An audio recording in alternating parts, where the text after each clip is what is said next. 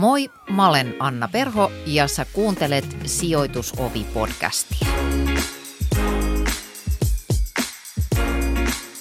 Tervetuloa Pasi Orava. Sä oot pitkän linjan asuntosijoittaja, sä oot Suomen vuokranantajien aluepäällikkö Oulussa ja sä oot taloyhtiöiden hallitusammattilainen – mutta ennen kaikkea mun tekisi mieli esitellä sut sanomalla, että sä olet titteliltäsi taloyhtiöguru. Niin mitä siihen sanot? No tuota, tämä on tietenkin imarteleva titteli. Ehkä en ihan koko taloyhtiön guru, jos sitä, sitä haluaa niin käyttää, mutta tuo talouspuoli – tilinpäätös, kaikki ne dokumentit, minkä, minkä perusteella esimerkiksi hankitaan tai myydään tai pidetään tai tehdään johtopäätöksiä, niin ne on enemmän ö, oma alaani. Toki vääjäämättä tässä on vuosien myötä ö, oppinut, oppinut tähän taloustyön rakenteeseen myöskin, että mis, miten se on rakennettu ja mitkä siellä on niin tärkeitä osia ja muuta tämmöistä, mutta enemmän tosiaankin varmaan tarkoitat tätä tätä tilinpäätöstä ja talouteen liittyviä asioita. Joo, eli sä oot tuommoinen kryptologi, joka tulkitsee niitä papereita, joita suurin osa meistä pitää jotenkin valtavan vaikeaselkoisina, mutta mennään tuohon vähän myöhemmin.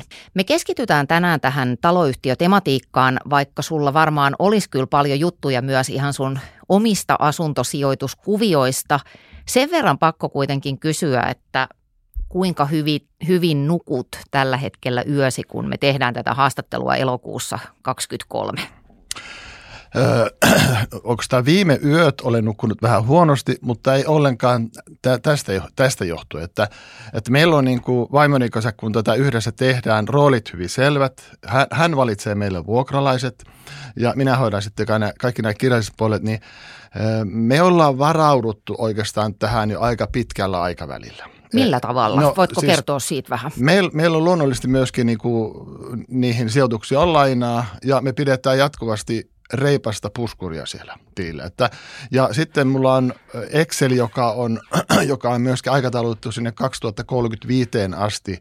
Ja siellä on kaikki lainat, lainojen lyhennykset, korot. Ja mä muutin siinä, siinä vaiheessa, kun alkoi näyttää, että korot nousee, mä muutin, muutin sinne myöskin tulevaisuuden korot. Ja silloin, silloin se muuttuu tietenkin, että minkä verran sinne tilille, siis sinne asunto, asuntotilille tulee tai sieltä lähtee kaikki. Ja nyt ne on ollut jo pitkä aikaa niin kuin kunnossa. Eli niin kuin taloyhtiössä täytyy olla puskurit ja puskuria, niin, niin tota, myöskin yksittäisellä asuntosijoittajalla vuokraantajalla täytyy olla kohtu hyvät puskurit. Ei, ei saa elää viimeisen, viimeisten eurojen mukaan.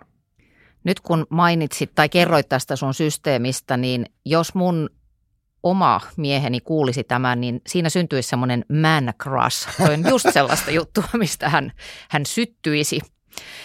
Öm, sä oot tosiaan paasannut näistä taloyhtiön papereista ja, ja tiedoista aika monessa tilaisuudessa ja tavannut monenlaisia asuntosijoittajia, sä koulutat tästä.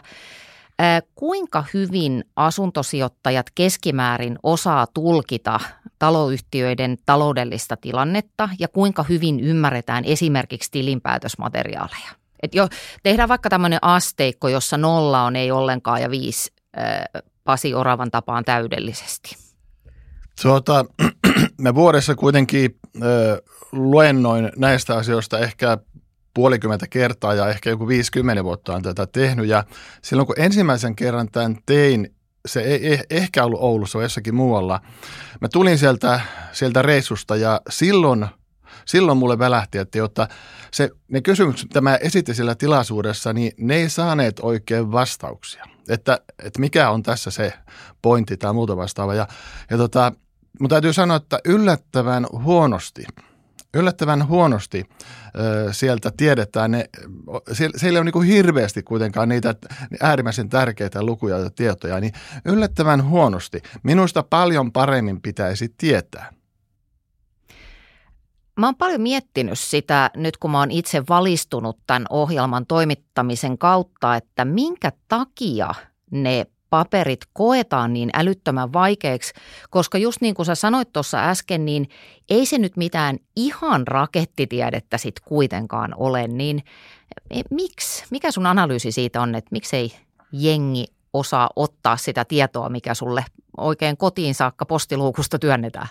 Kaikki uutuuskirjat, klassikot ja ainutlaatuiset Storytel Original-sisällöt aina mukanasi. Löydä joka päivä jotain uutta kuunneltavaa. Storytel. Kokeile ilmaiseksi jo tänään. Mä en tiedä, onko se niin yksinkertaista, että, että silloin kun hankitaan sitä sijoitusasuntoa, niin ehkä katsotaan se sijainti kuitenkin, että mistä se hankitaan. Ja sitten hypätään yli sinne siihen asuntoon ja sinne sisälle ja katsotaan, että minkälainen se asunto on. Onko se nätti, hyväpohjainen, tarvitseeko tehdä remontteja. Sitten välistä unohtuu melkein se taloyhtiö. Voidaan ehkä laskea se, että mitä, mitä myyjä on kertonut, mitkä on vastikkeet, kulut ja mikä on sitten se vuokra, mitkä on saatu. Siinä lasketaan, okei, että meillä on niin kuin riittävä tuotto. Mutta se, että mikä on se taloyhtiön historia tai mikä on se nykyisyys tai mikä on tulevaisuus sitten ja onko siellä ikään kuin piilotettuja, piilossa olevia asioita, jotka on syytä tietää, ottaa huomioon siinä kaupassa, että ehkä lähdetään vähän liian nopeasti liikkeelle liikkeelle siinä ostovaiheessa. Et pitäisi kuitenkin ensisijaisesti ostaa se taloyhtiö ja sen jälkeen vasta sitten katsoa, että minkälainen se asunto on, koska sitä asuntoa voidaan, pohjaratkaisua lukuun ottamatta, voidaan kuitenkin aika hyvin muuttaa kohtuullisin kustannuksin verrattuna sen, siihen, siihen osakkeiden hankintahintaan. Toi oli tosi hyvin sanottu, että kannattaisi osta, olla ostamassa ensisijaisesti taloyhtiötä eikä asuntoa niin toi heti jotenkin kääntää Joo. sen mindsetin, että meikäläisenkin tasoinen tyyppi ymmärtää. Tässä ei kovin kauan aikaa sitten, kun henkilö soitti, että joo, että, että sä pystyt sanomaan, että kannattaako mä ostaa tämä, tämä tota, asunto. Ja hän kehui sen asunnon sisältä, että se on loistava asunto. Ja sitten mä, että lähetätkö ne paperit? Ja niitä perusteella mä jouduin hänelle toteamaan, että tiedätkö, mä en voi suositella suositella tähän, tällä hinnalla ja tästä taloyhtiöstä ostaa. Ja hän ei, hän ei tykännyt siitä yhtään. Mutta niin, mä, mä, ajattelin kysyä, että oliko hän pettynyt? Oli pettynyt. Joo. Oli pettynyt ja mä kyllä kerroin, mitkä, mitkä tässä on niitä, mitkä kertoo, että mä en voi suositella. Ja mä en, mä en, voi, mä en voi suositella sen perusteella, että hän tykkäisi sitä asunnosta. Mutta että hän voi tehdä tietenkin sen ratkaisun sen perusteella, että hän tykkää siitä, mutta että en mä jälkeenpäin kysele, enkä mä kuulekaan, että miten niissä on käynyt. Joo, kyllähän me ihmiset ohjaudutaan tosi voimakkaasti tunteiden varassa ylipäätään päätöksenteossa. Nämä on vaan aika niin kuin kalliita tunteita sitten, jos oikein haksahtaa. Mietin sellaistakin näin viestintäihmisenä, että onko tässä joku viestintäongelma, että pitäisikö niitä papereita pyrkiä jotenkin selkokielistämään tai en mä tiedä, tulkita emojeiksi, jotta ennaltaehkäistäisi, no en mä tiedä, välinpitämättömyyttä. Ö, ihan hyvä, hyvä huomio. Mun mielestä kyllä sieltä varmasti voisi löytyä joitakin oleellisia tunnuslukuja, jotka, voi, jotka sieltä voisi nostaa esille. Ehkä nyt ei ihan niin, että nyt täällä on nyt tällainen vastike. Se ei, se ei ehkä kerro ihan, että, että onko se nyt hyvä vai huono, mutta että, kyllä joitakin lukuja sieltä voisi nostaa esille. Ja kyllä yksi, yksi oleellinen asia on aina se, että silloin kun ollaan ostamassa sitä asuntoa, olipa rooli mikä hyvänsä, niin aina ollaan kiinnostuneita, mitä remontteja siellä on tulossa. Ja siksi jo tässä vaiheessa nostan esille tämä kunnossapitotarveselvitys. Onko se, onko se lain minimi vai onko se semmoinen ö, osakkaita palvelija, Kaik, kaikkia osakkaita palvelua KPTS, niin kuin mä itse sitä, kun sitä kirjoitan monta kertaa, niin mä olen lyhentänyt se kunnossapitotarveselvityksen KPTS.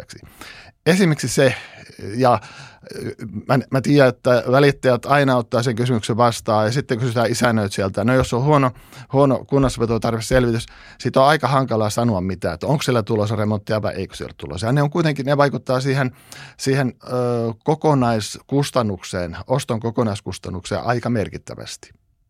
Joo, ja sitten tietysti siihen niin kuin arvon muodostukseen.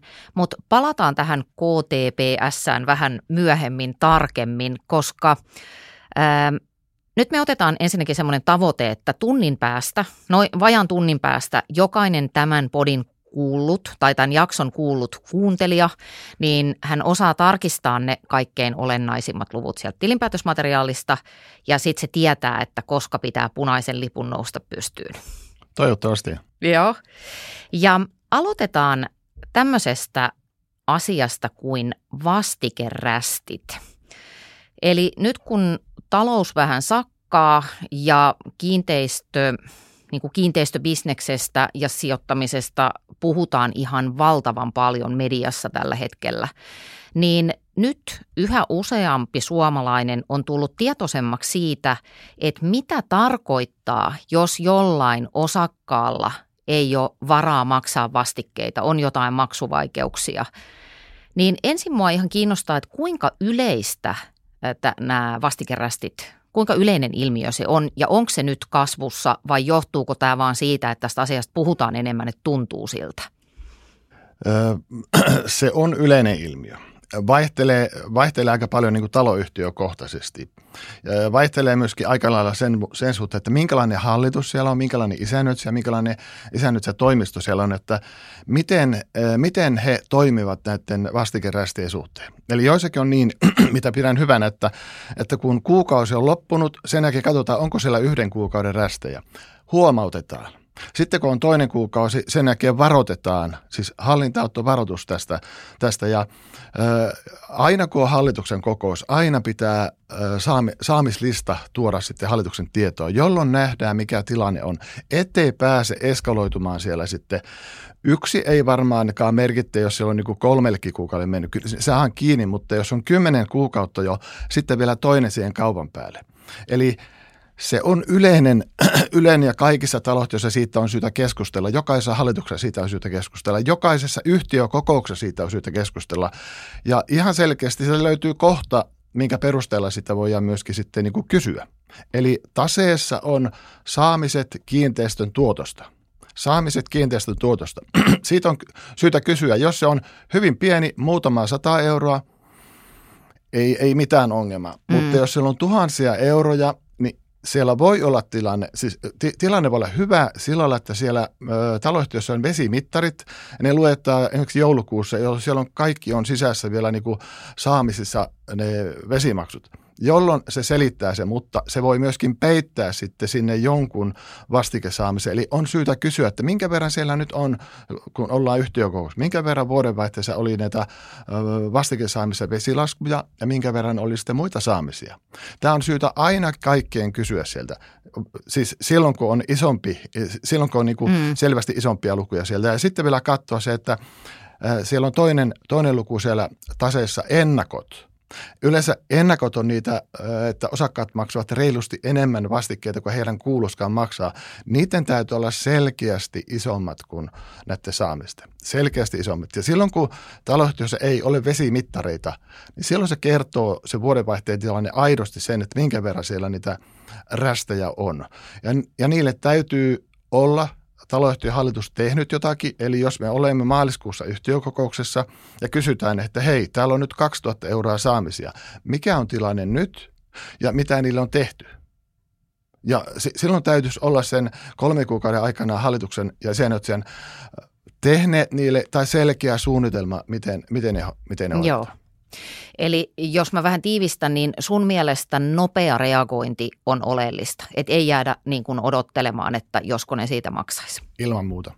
Siellä voi, siellä voi olla tietenkin niitä vahinkoja, että jossakin omistaja on vaihtunut tai sitten siellä on omistaja on joutunut ehkä hoitoon tai muuta vastaavaa, että siellä ei niin kuin, siellä vain yksisesti niin kuin toimi ne. ne. Ne saadaan ratkaistua ihan, ihan ok, mutta sitten ne todelliset ongelmat, että siellä ei niin halua maksaa, niihin täytyy, niihin täytyy puuttua nopeasti. Ja ei ole kauan aikaa sitten, kun luin, että Varkaudessa on taloyhtiö mennyt konkurssiin juuri maksamattomien vastikkeiden vuoksi. Silloin kun, silloin kun on useampia niitä, niitä, niin ei se loppuporukka pysty sitten kantamaan sitä, sitä, sitä, niitä rästisaamisia.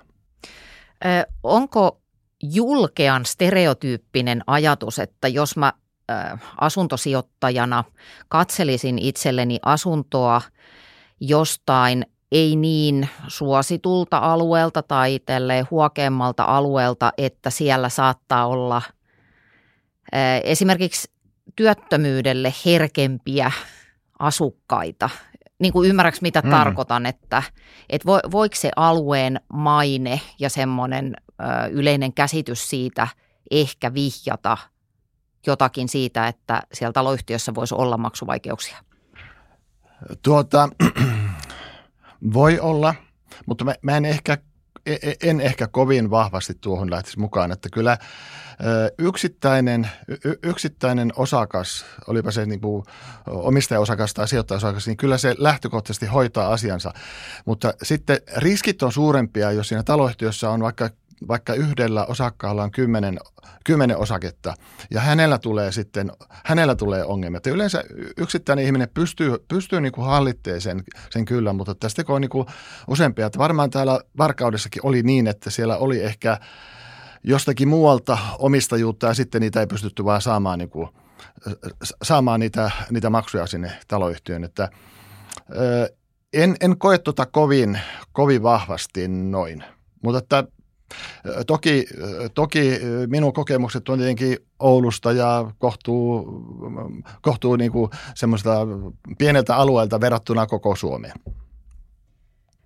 No sitten jos on ostamassa asuntoa, niin siinähän on sellainen riski myöskin olemassa, että tällä asunnon myyjällä olisi näitä vastikerästejä, niin mistä sen voi tietää ja jos niitä on, niin miten siihen kannattaisi sun mielestä reagoida? Hyvä kysymys ja yleensä silloin, kun ollaan, ollaan hankkimassa, ollaan ostamassa osaketta, niin silloin meillä on, on nämä tilinpäätöstiedot ja sitten myöskin isännöitsijätodistus. Isännöitsijätodistuksessa on sillä hetkellä, kun se isännöitsijätodistus on tehty, niin sillä hetkellä siellä on ne rästit esillä. Ja sanoisin, että melkein olipa siellä – nyt minkälainen summa tahansa, jotka on niin kuin luokkaa kuitenkin tuhansia tai maks 10 000, jos sen osakkeen hinta on kuitenkin kymmeniä tuhansia, niin siinä kauppakirjassa tämä, nämä asiat voidaan hoitaa niin, että silloin kun kauppa tehdään niin saman tien, silloin siinä automaattisesti hoidetaan taloyhtiöille rästit pois. Mutta lain mukaan taitaa olla niin, että, että se ostaja vastaa kuudesta kuukaudesta niistä, niistä rästeistä. Eli kun se on isänyt se todistuksessa merkitty se päivä ja se täytyy myöskin päivittää sitten sille kaupantekopäivälle, niin silloin saadaan selville, mikä se aidosti on ja yleensä ne hoidetaan siinä, siinä kaupantekohetkellä. Miten näitä rästejä lähdetään sitten hoitamaan, jos tällä asukkaalla on jostain syystä no, rahapula, että hän on joutunut työttömäksi, on vaikka tullut joku sairaus, jotain tämmöistä vähän niin kuin pysyväisluonteisempaa tai pidempikestoisempaa ongelmaa, niin mitä siinä niin kuin sitten tehdään?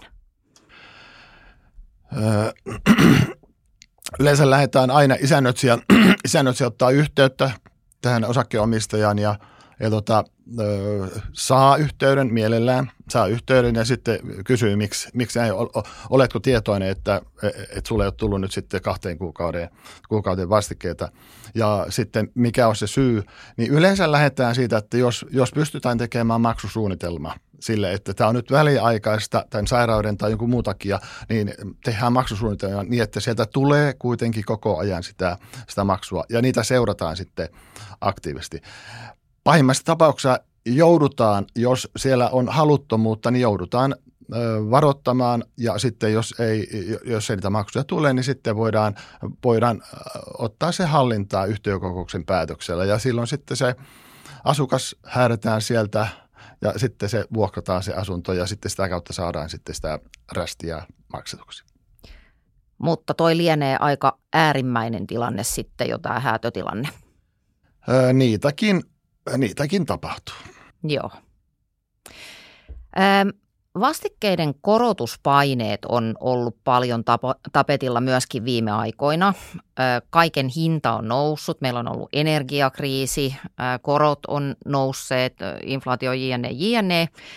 Niin mistä maallikko voi tietää, että se oman taloyhtiön hoitovastike on oikealla tasolla? Kaipaatko kattavaa osaamista vuokraustoimintasi tueksi? Meillä apunasi on oma lakimiesten joukko, ekonomisti ja tie auki päättäjille asti. Valitse Suomen vuokranantajat. Yhdistys, jonka jäsenyydestä sinä hyödyt. Liity mukaan vuokranantajat.fi. sieltä ei varmasti löydy mitään semmoista yksittäistä lukua, että, jo, että tämä kertoo, että se on oikealla tasolla, koska se voi olla noin niin kuin verrokkeihin, se voi olla matalampi tai ihan samatasoinen tai sitten korkeampi, mutta sille täytyy löytyä syy. Ja ö, yksi tärkeä sivu, mikä tilipäätöksessä on tämä vastikelaskelmasivu sivu, se on ehkä tärkein sivu siellä tilinpäätöksessä. Se on kaikkien syytä niin kuin tutustua, se, tutustua se, se sivu. Se kertoo sen, siellä on hoitovastikelaskelma ja sitten se on kullekin lainalle pääomavastikelaskelmat. Kertoo kun, siis, kun yleensä taloyhtiöllä on yksi pankkitili ja siellä pankkitilillä on vuodenvaihteessa tietty summa rahaa ja sitten kun siellä on, siellä on kaikki niin vastikkeet, kun ne sitten ne lainat nekin sekaisin siellä tilillä, niin tämä vastikelaskema sivu kertoo, että minkä verran sieltä sitä vuodenvaihteessa rahasta on ikään kuin sitä hoitopuolen rahaa. Ja onko siellä siirtyvä hoitovastike jäämä? Siirtyvä hoitovastike jäämä, onko se semmoista kahden, kolmen kuukauden hoitovastikekertymän tasoa? Ja sitten onko siellä onko siellä riittävästi puskuria? Tai kaksi-kolme kuukautta on se puskuri, mikä taloyhtiöllä pitää olla. Ei ole niin justiinsa, että jos se on 3,5 tai 1,5, niin tota, hälytys, vaan, vaan tota, meidän täytyy pyrkiä jonnekin sinne suuntaan. Ja sitten samoin sinne pääomapuolelle, että, että onhan ne kuitenkin pikkasen plussalla ja sanoisin, että nykyään niiden lainojen, mitä korkeampia ne lainamäärät on ja mitä pidempiä ne lainat on, niin sitä isommat puskurit siellä täytyy olla, koska nyt – monessa taloyhtiössä viivoina havahduttiin siihen, että, että korot nousivat ehkäpä kaksin kolminkertaiseksi, mm. siis korkoprosentit ja saman tien sitten ne, ne, ne tota, maksut, mitä si, siihen tuli, niin jouduttiin nostamaan pääomavastikkeita, jos siellä oli nyt sitten se, se valtuutus, että hallituksella on oikeus periä ylimääräisiä hoito- tai pääomavastikkeita talouden niin vaatiessa. Ja jos ei sitä valtuutusta ollut tai se ei riittänyt, ylimääräinen yhtiökokous. Eli katsotaan katsotaan se hoitopuolella se, että onko siellä riittävästi sitä tuota, puskuria. Ja sitten talousarvion vertailu, sitä pitäisi ehkä katsoa vähän niin kuin useammalta vuodeltakin, että, että se mitä ollaan tehty tälle vuoden talousarvio, niin – öö, onko se kohdallaan, sattuuko se kohdallaan noin niin kuin jotakuinkin. Ja korjaukset on aina siellä se suurin, suurin yllättävä erä. Mutta jos se on niin, että joka vuosi siellä öö, vertailussa todetaan, että, että se on reilusti alimitoitettu ja joka vuosi, se on nyt, me katsotaan 2-3 vuotta, se on alimitoitettu. Meillä on niin enemmän kuluja kuin mitä me ollaan budjetoitu. Selvästi silloin meillä on hoitovastikin liian alhaisella tasolla. Ja toisaalta, jos – jos se joka vuosi tuottaa niin kuin reilusti plussaa se hoitovastike laskelma, katsotaan taaksepäin, niin silloin meillä eh, ehkä on liian, liian korkealle se vastike, ellei me löydetä siihen jotakin tiettyä syytä, että siellä on hallitus ajatellut, ajatellut niin, että pidetäänpä tämä meidän hoitovastike nyt vaikkapa 20 senttiä neljölle korkeammalla, koska meillä on tulossa tuo remontti, mutta eivät kylläkään kerro sitä missään. Mm. Ja keskenään tietävät sen, jos näin olisi, niin, niin se, se pitäisi kertoa siellä tilinpäätöksessä, talous, tuota, toimintakertomuksessa, että hei, meillä on nyt, meillä on ajatusta että 0,2 euroa per neljä, me kerätään tätä 2027 vuonna tulevaa remonttia varten, että me voidaan suunnitella se tai osa maksaa se. Et siis jos jotakin hallituksella on tietoa, mikä on niin kuin kaikkien osakkaiden syytä tietää, niin ne on, myö, ne on myöskin syytä kertoa siellä toimintakertomuksessa. Ja parhaimmillaan se tehdään vielä jopa niin, että, niin kuin, että, että me tehdään sinne talousarvion. Meillä on ikään kuin hoitovastike jaettuna kahteen osaan. Meillä on tämmöinen perushoitovastike, sitten meillä on se olkoon se vaikka nyt hissiä varten, me kerätään sitä 0,2, niin meillä on se semmoinen hissivastike siinä, joka on kaikki tietenkin hoitovastiketta, mutta me erotetaan niin, että kaikki tietävät, ne tulevat omistajat, tulevat osakkeenomistajat, nekin tietävät, että hei, että teolla kerätään tuommoista 0,2.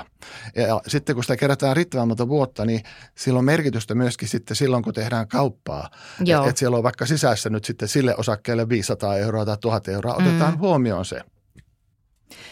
No nämä taloyhtiön lainat on myöskin tällä hetkellä todella kuuma puheenaihe, niin mitä konkreettisia asioita sen asunnon ostajan pitää ehdottomasti itselleen selvittää näiden lainojen suhteen?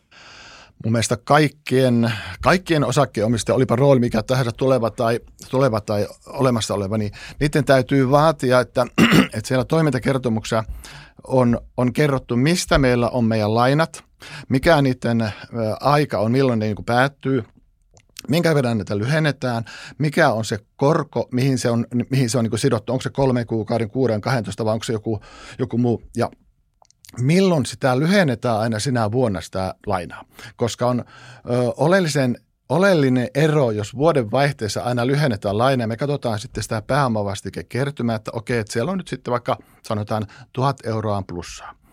Niin on oleellinen ero sitten siihen, että jos se lainat lyhennetäänkin vaikkapa lokakuussa ja sitten siellä pitäisi olla kolmen kuukauden, tota, siellä on mars ja joulukuun ne lainan lyhennykset plus korot pitäisi olla ja sitten siellä on niin kuin pääomavastike kertymä, pääomavastike jäämä on vaikka 100 euroa niin se ei tietenkään riitä niin kahteen kuukauteen, että täytyy tietää milloin, ne, milloin sitä lainaa lyhennetään. Sitä ei ole aina merkitty sinne.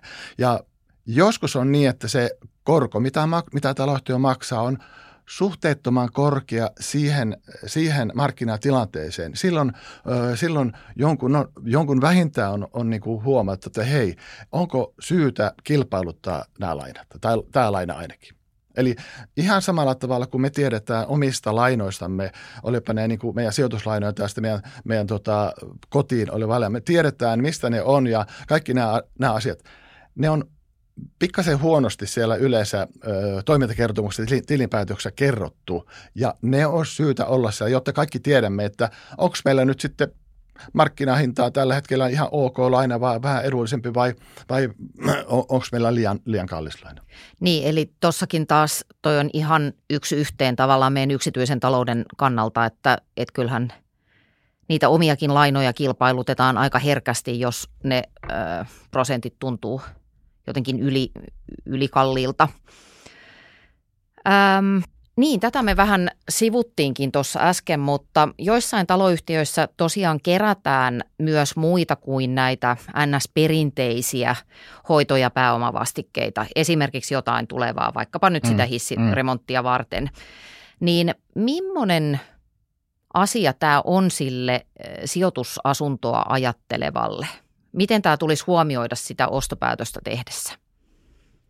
ensinnäkin, niin kuin, niin kuin sanoin, niin se täytyy olla sinne kerrottu, että nyt siellä kerätään, koska se on kaksi eri asiaa, että siellä hoitovastike on 4.0 ja sitten, sitten kuvitella, että se on pelkästään niihin hoitokuluihin, kun se, että se on 3,8 ja sitten se on 0,2 kerätään sitä tulevaa remonttia varten. Ö, oleellista aina siis näissä on silloin, kun, silloin kun hallitus ja isännöt tietää jotakin sellaista, sellaista mikä on niin kuin ikään kuin siellä sisällä, niin he, heidän on syytä kertoa se myöskin sinne tilinpäätöksessä toimintakertomukseen, jolloin kaikki muutkin tietävät ja tuleva, tuleva osakkeenomistaja tietää. Ja sitten se myyjä, yleensä on niin, että se toinen niistä ei oikein hyvin tiedä, jos sillä on se 4.0 hoitovastike, että joo, että täällähän kerätään selvästi, selvästi ylijäämää ja siellä on esimerkiksi, hän huomaa, että siellä vastike rahoituslaskelmassa hoitovastike kertymä, siellä onkin vaikka viiden kuukauden tai kymmenen kuukauden hoitovastike kertymä jo siellä siirtyvässä hoitoylijäämässä. Toinen ne, niistä ei ehkä tiedä sitä, ja silloin kun se on, silloin kun se on niin kuin kerrottu siellä, niin kaikki tietää sitten, että okei, että tälle on nyt sitten se tuhat euroa jo kerättynä sinne ja se otetaan huomioon siellä, sitten, siellä tota, kauppahinnassa. Samalla tavalla, kun se täytyy lain mukaan ottaa huomioon, että silloin kun se on lainaa siihen osakkeeseen, niin se täytyy olla kerrottuna, että tälle, tälle osakkeelle on nyt sitten se 2000 euroa on siellä lainaa ja se otetaan huomioon. Niin yhtä mm. lailla myöskin silloin, kun kerätään sinne ja näillä, tällähän on tarkoitus se, että et silloin kun se tulee, se hissiremontti 27 tulee niin kuin aktivoitumaan, 26, 26 tehdään päätös, 27 se, se tota, rakennetaan sinne, niin me voidaan suunnitella se ilman lainaa ja sitten me voidaan ottaa pienempi laina, eikä meidän tarvitse maksaa sitten niin paljon korkoa ja se on ehkä lyhkäisempi se laina. Ja sitten se, että todennäköisesti se menee paljon helpommin läpi silloin, silloin, kun se otetaan 26 vuoden keväällä päätettäväksi, menee paljon helpommin läpi. Isompikin remontti, jos on etukäteen ollut tiedossa ja siihen me kerätään jo rahaa. Onko sitten jotain muita lukuja vielä, mitä sieltä tilinpäätöksestä tulisi erityisen tarkkaan katsoa? Tai onko siellä jotain sellaista, minkä tiimoilta hälytyskellojen tulisi soida? Siellä on muutamia lukuja ja muutamia asioita. Ja, ja tota niin, jos näyttää, että on mahtavan edullinen hoitovastike – siis katso, katsotaan pelkästään sitä hoitovastiketta. Okei, jos sen taakse, taakse niin kuin piiloutuu se, että siellä on joka vuosi tehdään alimitoitettuja talousarvioita ja joka vuosi kerätään vaikka kaksi, ylimääräistä, kaksi ylimääräistä hoitovastiketta, sen takia on tehty alijäämäisiä budjetteja, niin todellis, todellinen, todellinen hoitovastike on jotakin muuta kuin se, mitä, mitä sillä virallisesti on. Ja se, tämä täytyisi niin kuin nähdä siellä. Ja en, ihan välikysymys tähän, anteeksi keskeytän, niin mikä motiivi taloyhtiöllä olisi kroonisesti toimia näin? Hyvä kysymys ja onko niin, että siellä on jotakin kilpailua hoitovastikkeen tasosta, että, että sitä ei haluta nostaa, mutta sitten, ja sitten tehdään hyvin tiukkoja korjausbudjetteja, että joo, me pärjätään tällä ja silti kuitenkaan ei pärjätä, ja edellisen vuosina on ollut tupla, tupla korjaukset, niin on toissa vuonnakin ollut, ja jotenkin halutaan pitää se niin kuin keinotekoisesti matalla. Osakkaat eivät tykkää tällaisesta, että jos siellä ylimääräisiä hoitovastikkeita kerätään ilman, että on mitään selkeää perustetta. Silloin kun me joudutaan tilanteeseen, että meillä on vaikka se kahden kuukauden hoitovastikin kertymä siellä puskurissa, ja meillä sattuu sitten joku semmoinen yllättävä joka, jota me ei ole voitu e-, ennakkoon sinne korjausbudjettiin laittaa tietenkään.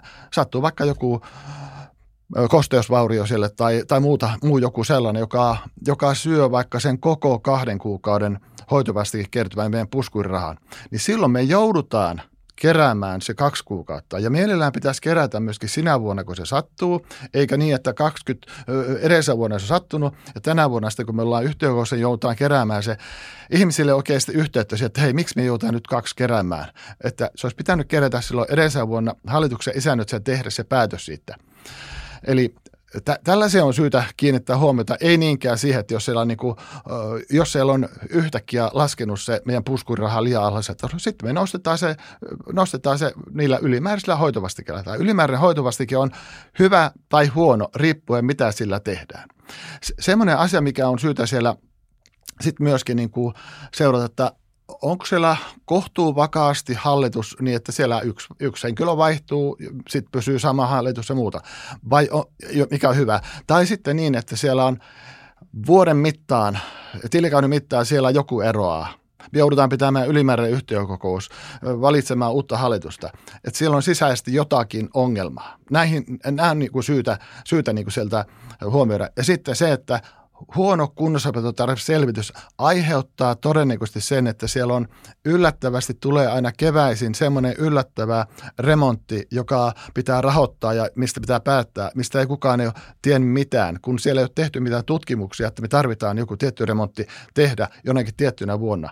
Että tässä on monta asiaa, mihin, mihin pitää niin kuin kiinnittää huomiota. Ja mitä, mitä enemmän yleensä toimintakertomuksessa on kerrottu taloyhtiön asioista, sen parempi. Silloin, silloin tietää, mitä on ostamassa myöskin. Eli mitä paksumpi kertomus, niin sen parempi. No, no melkein ja vielä niin, että ymmärtää kaikki ne lauseet. Niin täytyy olla maalikkomaisesti kirjoitettuja, kirjoitettuja kaikki asiat. Mm. No mutta puhutaan sitten tästä kunnossapitotarveselvityksestä, joka on siis tosiaan yksi sun lempiaiheita. Ja niille, jotka ei ihan tarkkaan tiedä, että mitä tällä pitkällä termillä tarkoitetaan, niin mä luen sitaatin Kiinteistöliiton sivuilta, että menee varmasti oikein. Eli siellä lukee näin, että kunnossa pitotarveselvitykseen sisällytetään toimenpiteet, jotka vaikuttavat olennaisesti osakehuoneiston käyttämiseen, yhtiövastikkeeseen tai muihin osakehuoneiston käytöstä aiheutuviin kustannuksiin. Mutta haluatko vähän selkokielistää tätä vielä tästäkin, että, että mikä se KTPS on? KPTS, KPTS. tarveselvitys, se on, se on hallituksen ajatus tai suunnitelma tulevista remonteista. Eli kun se tuodaan, ja se täytyy tuoda yhtiökokouksen tiedoksi, niin yhtiökokous ei voi muuttaa sitä. Voi se kyllä keskustella siitä ja kritisoida sitä, mutta päätös on vain merkitään tiedoksi. Eli sen pitäisi olla – olla semmoinen hallituksen suunnitelma seuraaville vuosille. Laki antaa se minimi viisi vuotta. No mä suosittelen, että pitää, olisi hyvä tehdä vähintään kymmeneksi vuodeksi. Ja, ja tota, sellaiset merkittävät, jotka – jotka me tiedetään etukäteen, että on tulossa. Toki hissit ja parvekkeet ja ikkunat ja, ja julkisivut ja pihat ja muut, ilman muuta sinne. Ja sitten, sitten on hyvä ne lait, kirjata sinne niin kuin ihan konkreettisesti, mitä se tarkoittaa. Ei mitään pihatöitä, vaan se, että me esimerkiksi laatotetaan, laatotetaan joku alue tai tehdään, tehdään sinne tuota, pyöräparkki tai muuta vastaavaa. Eli ihan konkreettisia, konkreettisia asioita. Ja olisi hyvä vielä niitä aikatauluttaa sinne tuleville vuosille. Jos meillä on laina, joka kestää vaikkapa 2025 asti, niin meidän olisi hyvä, hyvä niin kuin 20, 2025 vuonna suunnitella näitä remontteja, 2026 tehdä ja silloin ottaa se uusi laina. Eli pyritään myöskin niin kuin linkkaamaan tämä sinne, sinne rahoitukseen niin, että ei, ei tehtäisi joka vuosi ja otettaisiin joka vuosi lainoja, vaan pyrittäisiin tekemään se yhtenä vuonna, jos vaan pystytään – se on rankkaa osakkaille ja asukkaille, mutta että rahoitus on myöskin niin kuin edullisempi ja sitten, sitten on tehty pitkäksi aikaa eikä tarvitse, tarvitse niin kuin kärsiä näistä remonteista, remo, remonteista ja se on myöskin lainotuksen rahoituksen suhteen paljon, paljon edullisempi ja päätökset tulee paljon helpommin kuin ne on, ne on suunniteltu. Ja sitten, jos mahdollista, niin arvioitettaisiin sinne joku arvio, mitä se eurona tarkoittaa. Jotkut ei tykkää sitä ollenkaan, että no kun se on noin kallis ja sitten mm. karkottaa ostajaa ja myyminen on hankalaa. Mutta että se tulee vääjäämättä jossakin vaiheessa esille. Se tulee siinä vaiheessa vääjäämättä esille, kun me aletaan suunnittelemaan sitä remonttia ja pyydetään tarjouksia. Yleensä nämä remontit pystytään – kohtuut, siis tietyllä, tietyllä tasolla sinne laittaa. Että sanotaan, että jos julkisuusremontti, se voi maksaa 500 000 tai miljoonan. Jos sinne laitetaan vaikka 700 000, niin osakkaat tietävät, että, että se on niin arvokas remontti että se voi olla yli tai alle, että meneekö se 100 tuntia yli vai 100 000 pienen, äh, tuota, alle se, mutta kun ei pysty mu- muuten ollenkaan arvioimaan, että onko se tuhannen vai kymmenen tuhannen vai sadan mm-hmm. tuhannen vai miljoona remontti, eli annetaan se, se suuruusluokka siitä. Ja juuri yhdessä taloyhtiössä meillä on julkisuusremontti ollut äh, siellä kunnossapitotarvitselijuksessa varmaan kymmenen vuotta. Ja Ensin se oli muistaakseni, oliko se 400 000 ja sitten oli 500 000, 600 000, kun tultiin lähemmäksi. Ja sitten olisiko se 800 000 ja sitten jossakin miljoonassa se sitten toteutui. Kaikki meni täysin yksimielisesti. Siellä vain kysyttiin yhtiökossa mitään, mitään kritiikkiä ja sitten kun se oli etukäteen ollut tiedossa, että se tulee ja sitten meillä lainat oli loppunut, edellisten remonttien lainat oli loppunut edellisenä vuonna. Eli että ei tule päällekkäisiä lainoja, että se olisi hyvä tavoite, että taloyhtiössä olisi – jos, pyrit, jos vähän pystytään, ei ole aina mahdollista, niin siellä aina yksi laina niin kuin päällä. Ja joskus on niin, että tulee aivan pakollinen remontti, joka on pakko sitten jollakin muulla kuin ylimääräisellä hoitovastikkeella rahoittaa, joudutaan ottaa laina, mutta, mutta jos vaan pystytään hallitusti tekemään, niin yksi laina per taloyhtiö. Se olisi semmoinen tavoite. Ja sitten, että meillä on suunnitelma, että milloin, milloin tehdään seuraava remonttipompsi ja silloin otetaan sitten myöskin laina. Ja olisi suuru, suuruusluokka, mitä suuruusluokkaa se pompsi sitten tarkoittaa, niin osakkaat on paljon helpompi sisäistää, valmistautua ja, ja, ja, ja tota niin, sitten rahoittaa ja miettiä sen rahoitus myöskin. Mm. Eli jos mä vedän tätä vähän yhteen, niin hyvä kunnossapitotarveselvitys, se on tosi selkeä, se on konkreettinen, se katsoo aika pitkälle tulevaisuuteen, jopa esimerkiksi kymmenen vuoden päähän ja siellä arvioidaan sitä remontin suuruusluokkaa tosiaan niin kuin sanoit. Ja, ja tota, niin joka vuosi kun se tuodaan uudestaan se kunnossapitotarveselvitys ja sitten ne remontit ovat tietenkin tulleet vuotta lähemmäksi, niin joka vuosi hallitus sitten myöskin miettii, että, että pidetäänkö se tuossa suunnitelmalaisessa vuodessa vai, vai joudutaanko me siirtää sitä eteenpäin. Onko meillä tullut joku joku kiireellisempi remontti, mikä me, mikä me joudutaan nyt ottaa sinne. Ja jos me, ollaan, jos me oltaisiin vaikka kerätty sinne sitä, sitä remonttipuskuria, vaikka sitä hissiä varten, niin me voitaisiin käyttää siitä ehkä osa siihen, ki, ki, siihen, siihen kiireelliseen, kiireellisempään remonttiin. Ja, ja tota, sitten joka vuosi sinne voi tulla myöskin uusi sinne 10, 90 vuoden päähän, kun, kun me tehdään säännöllisesti myöskin näitä kuntotutkimuksia taloyhtiöön ja jossakin vaiheessa vääjäämättä tulee, ö, sykli, sykli kertoo se, että meillä tulee joku aina sinne niin kuin remontoitavaksi, niin se on syytä ottaa sinne myöskin, myöskin tuota, niin sinne ö, suunnitelmiin. Ja sitten siellä täytyy olla myöskin ne merkittävät menneet korjaukset myöskin niille vuosiluku eurotkin voisi olla, mutta, mutta niitä ei yleensä ole, että siis se korjaus ja se vuosiluku, että, että joka haluaa tutustua, että hei missä tilanteessa tämä nyt tämä taloyhtiö on tämmöisen niin kuin remonttimielessä, se pystyy katsomaan, että aha, noita on tehty, noita on tulossa, tämä on niin aika lailla balanssissa, että tässä ei puutu oikeastaan nyt mitään. Joo. Vielä äh, tartun kiinni tähän selkeyteen, niin silloin tällöin törmää tämmöiseen, voisiko sanoa vähän löysään kuvailuun, että tyyliin, että harkitaan äh, sähköautopistokkeiden hankintaa ehkä meinataan alkaa ruveta sellaiseen johonkin, niin taas jos miettii sitä motiivia, niin mikä siellä on taustalla? Että pelätäänkö siinä sitä, että jos kerrotaan rehellisesti ja selkeästi siitä, mitä seuraavaksi tapahtuu, niin se karkottaa niitä ostajia tai tulee muuttohalukkuutta tai muuta? Vaikka tietenkin niin kuin niiden pelkääjien pään sisälle mennä, mutta ehkä, ehkä se näin on, että, että siellä logiikka voi olla, että mitä vähemmän, mitä vähemmän näyttää remonttialle tulossa, niin sen parempi ikään kuin, ikään kuin taloyhtiö on, kun siellä ei, ei ole rasittamassa sitä myynti- tai ostohintaa niitä tulevia remontteja. Mutta mm, mä lähden siitä, että – mahdollisimman avoimesti kaikissa asioissa. Ne, mitä me tiedetään, niin ne on syytä myöskin tuoda esille joko siellä kunnossapitotarveselvityksessä tai sitten siellä toimintakertomuksessa tai tilinpäätöksessä tai sitten talousarviossa. Mahdollisimman, mahdollisimman maalikkomaisesti kerrotaan ne ja jos on tarvetta jotakin korostaa, niin korostettakoon vielä joitakin, joitakin sinne. Että hei, meillä on nyt, me, meillä on nyt tämmöinen remontti tulossa tai me ollaan, me ollaan säästämässä, me ollaan keräämässä äh, hissivastiketta tähän tai muuta. Että, et yleensä Yleensä osakkeomistajat vain kerran vuodessa tutustuu niihin papereihin, ei ne ole siellä luettavina niin kuin sen vuoden aikana, niin silloin kun ne lukee, niin se täytyy, se täytyy kertoa sitten myöskin se osakkeomistajalle mahdollisimman paljon. Eli mieluummin överit kuin vajarit tässäkin no, asiassa. Melkein. Joo, Ähm, no äh, sitten jos puhutaan pieni tovi näistä taloyhtiön remonteista vielä, niin nehän on lähtökohtaisesti aika kalliita, jos kerrostaloon lähdetään nyt oikeastaan mitä vaan tekemään. Ja sitten ne tietenkin vaikuttaa näiden osakkaiden omistuksen arvoon.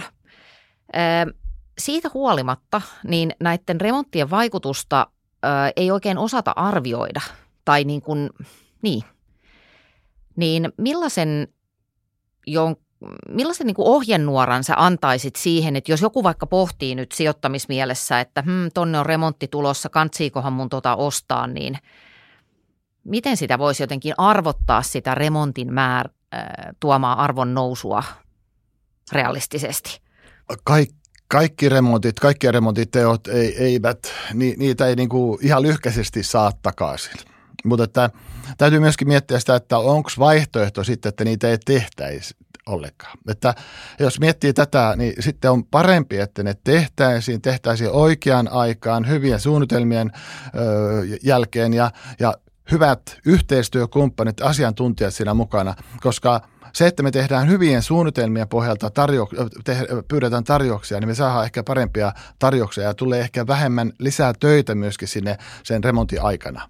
Että mä, mä näen ne tietyt remontit aivan vä, välttämättöminä, vääjäämättöminä. Kyse, kyse on melkein siitä, että että milloin ne tehtäisiin, että, että joku olisi hyvä tehdä jo itsensä nyt ja jonkun olisi vaikka kolme vuoden päästä, niin täytyy miettiä, että olisiko se niin kuin sitten vuoden päästä tehtäisiin molemmat, niin yhdellä lainalla, lainalla selvittäisiin. Ja aika monen remontin pystytään jotakunkin arvioimaan. Ja jos esimerkiksi joudutaan vaihtamaan vaikka ikkunat, niin niihin löytyy kohtuu, niin kuin semmoinen kohtuu summa, mitä se tarkoittaa per ikkuna tai per parvekeovi tai per huoneistoovi, niin niille löytyy kyllä niin kuin kohtuullisen lähellä olevat arviot, että, että ei, ei tarvitse niin kuin summa saa lähteä, lähteä liikkeelle, että se on aikataulutuskysymys ja sitten jotkut, jos joku remontti pitää tehdä niin se pitää vain tehdä silloin, kun se on niin kuin pakko eesä. Mutta, mutta aika lailla pystytään, kun tehdään suunnitelmallisesti, niin me pystytään seuraamaan niitä tiettyjä kohteita, että hei, pystytäänkö menemään tuonne tiettyyn vuoteen asti vai voidaanko mennä eteenpäin. Että ei niitä ole pakko tehdä liian aikaisin tietenkään. Joo, tuossa on ehkä vähän semmoinen juttu, mitä joskus on itse miettinyt, että ähm, jos omistaa auton, mikä on yleensä tosi kallis, kallis omaisuuserä myöskin, niin aika harva ajattelee sillä tavalla, että okei, no täältä kuuluu jotain outoja ääniä täältä moottorista ja nyt toi valo vilkkuu, niin, mutta en mä tätä nyt vielä viitti huolta, että mä huolaan sen sitten, kun se jättää mut tonne tien päälle, niin eihän siinä ole mitään järkeä. Toi hyvä vertaus tuo auto. Voi, liian usein auto hankitaan hyvin niin tarkan harkinnan perusteella. Sitten sit se katsastetaan joka vuosi, korjataan ja Totta. osittain on vähän pakkokin tehdä. Me tiedetään autoista todennäköisesti maalikkona paljon enemmän kuin mitä me tiedetään sitä paljon paljon arvokkaammasta omasta asunnosta, joka on niin osake taloyhtiössä, tai sitten sijoitusasunnostamme, joka on niin kuin tosi arvokas, niin, niin tota, ehkä – ehkä meidän pitäisi pikkasen, pikkasen niin kuin painottaa niitä, mitkä on todella arvokkaita. Koska jos me pystytään pystytään siellä säästämään järkevällä, jär, järkevällä taloyhtiötoiminnalla siellä taloyhtiössä, niin ne säästää mulle tai koko taloyhtiölle merkittävät summat. Eli toimittaisiin vähän niin kuin auto, auton kanssa, että se olisi, se olisi meidän erityisessä niin kuin, huolehdinnassa. Joo, Joo, toi on vaan kiehtovaa, että miksi, miksi me helposti toimitaan tuolla tavalla. Että onko se niin kuin jotenkin, se on li, liian isolta tuntuva asia. Voi olla. Että on, on helppo arvostella ministerin taksikuitteja ja sitten samaan aikaan se sama ministeri voi ottaa jotain 500 miljardia lainaa meille yhteiseksi ja sitten se on vaan sillä että aijaa. Ihan totta, niin, niin se on vähän taloyhtiössäkin, että että äh, silloin kun siellä on niin kuin isoja summia, mistä pitää päättää, niin, niin tota, ne ehkä menevät herkemmin läpi kuin se, että sitten se puhutaan siellä sataisesta tai, tai tuhansesta eurosta. Kyllä. Ähm, nyt mä esitän sulle muutaman tämmöisen vähän henkilökohtaiseen talouteen menevän asian.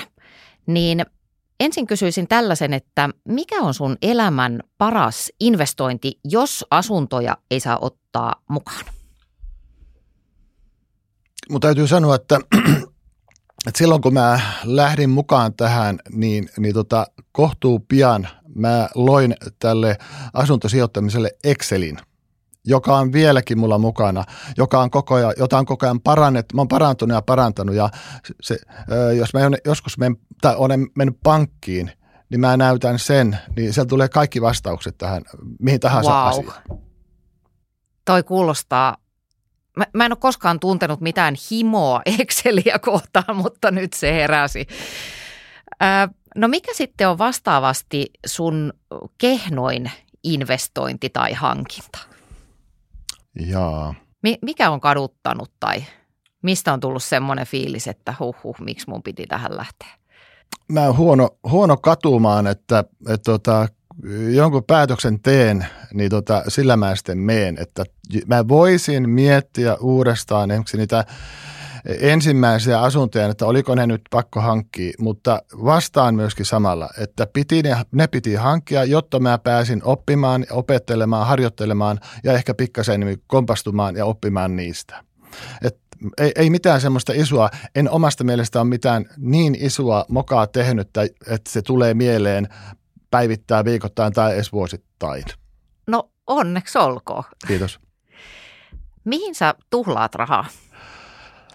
kyllä mä oon huono, huono tuhlaamaan, että, et, täytyy todeta, että meidän, meidän tota, tämä rahatalous, niin me, me toimitaan edelleenkin käteisperiaatteella, vaikka meillä on korttejakin kyllä. Et mä käyn niin kuin kerran, kerran kolmessa kuukaudessa, kuukaudessa pankissa ja nostan sieltä useamman tuhat rahaa. Sitten meillä, meillä on siellä meidän kotona on tietty paikka, mikä on meidän automaatti. Automaatti, wow, josta, josta nostetaan rahaa ja sitten, sitten vaimoni nostaa sieltä tai sitten sanoo multa, että anna, anna rahaa nyt kun mä lähdin, lähdin tämän reissuun, että anna 200, mä annoin 200 sille ja että, että meillä on niin raha, rahat on kojan käytössä ja korttia käytetään oikeastaan vain silloin, kun hankitaan jotakin lentolippuja tai matkoja tai muuta vastaavaa, että, että tuota, mä, siis mä en polta tupakkia, enkä juo kahvia, enkä teetä, että mä olen niin kahvilassa, kahviloihinkaan mene, enkä juuri ravintolassakaan käy, että, enkä syömässä käy, että mä oon niin huono kuluttaa, että mm, mä käyn ruokakaupassa, ostan ne, mitä vaimoni sanoo tai mitä me, meille pitää ostaa, että mulla kuluu vähän rahaa, rahaa että silloin kun mä oon jotakin hankkinut, ne on, ne on jotakin isoja hankittuja asuntoja – tai maksa lainoja pois tai mm. remontteja pois tai muuta vastaavaa. Että, että olen huono, huono käyttämään rahaa, mutta ehkä se on, niin kuin, ehkä se on yksi sellainen meidän tämän kotitalouden niin kuin perusta, että, että aika tarkka taloudesta tarkka taloudesta henkilökohtaisesti ja myöskin taloyhtiöissä. Sen kaikki taloyhtiöväki tietää myöskin.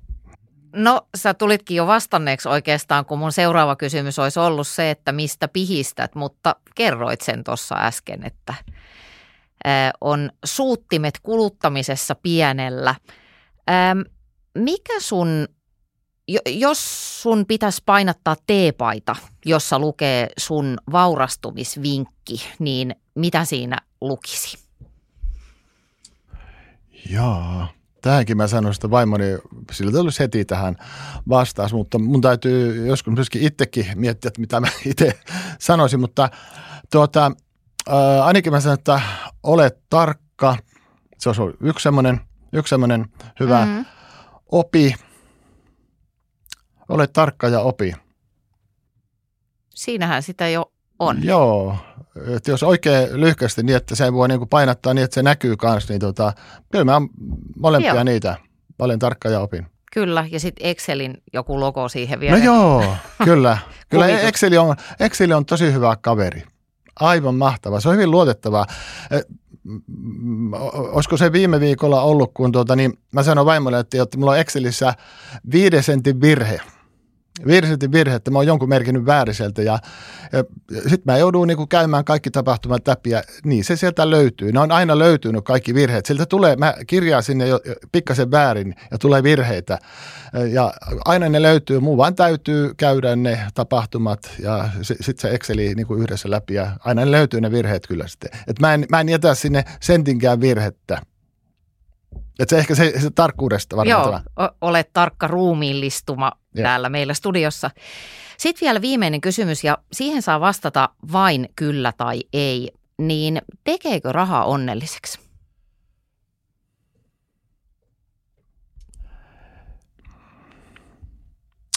Joo, kyllä se varmaan onnellisemmaksi tekee, jos sitä rahaa ei olisi. Mutta että, mä, mä en ole varmaan tuplasti onnellisempi, jos, jos olisi vähemmän jotenkin varallisuutta tai vähemmän rahaa. En, en mä varmaan ole, olisiko tuplasti onnettomampi tai tuplasti onnellisempi nyt. Että siinä on tietty, tietty raja on varmaan siinä, mutta... Jos on ihan pakko sanoa, kyllä vai ei? No niin... kyllä. Tuntuiko vaikealta? No vähän joo. Joo. Hyvä. Hei Pasi Orava, superkiitokset tästä erittäin selkokielisestä haastattelusta. Kiitoksia. Nonni. Sä tiedät, miten tämä homma toimii, eli tykkää tästä jaksosta, tilaa tämä kanava ja liity myöskin sijoitusoven sähköpostilistalle. Seuraavan kertaan, moikka!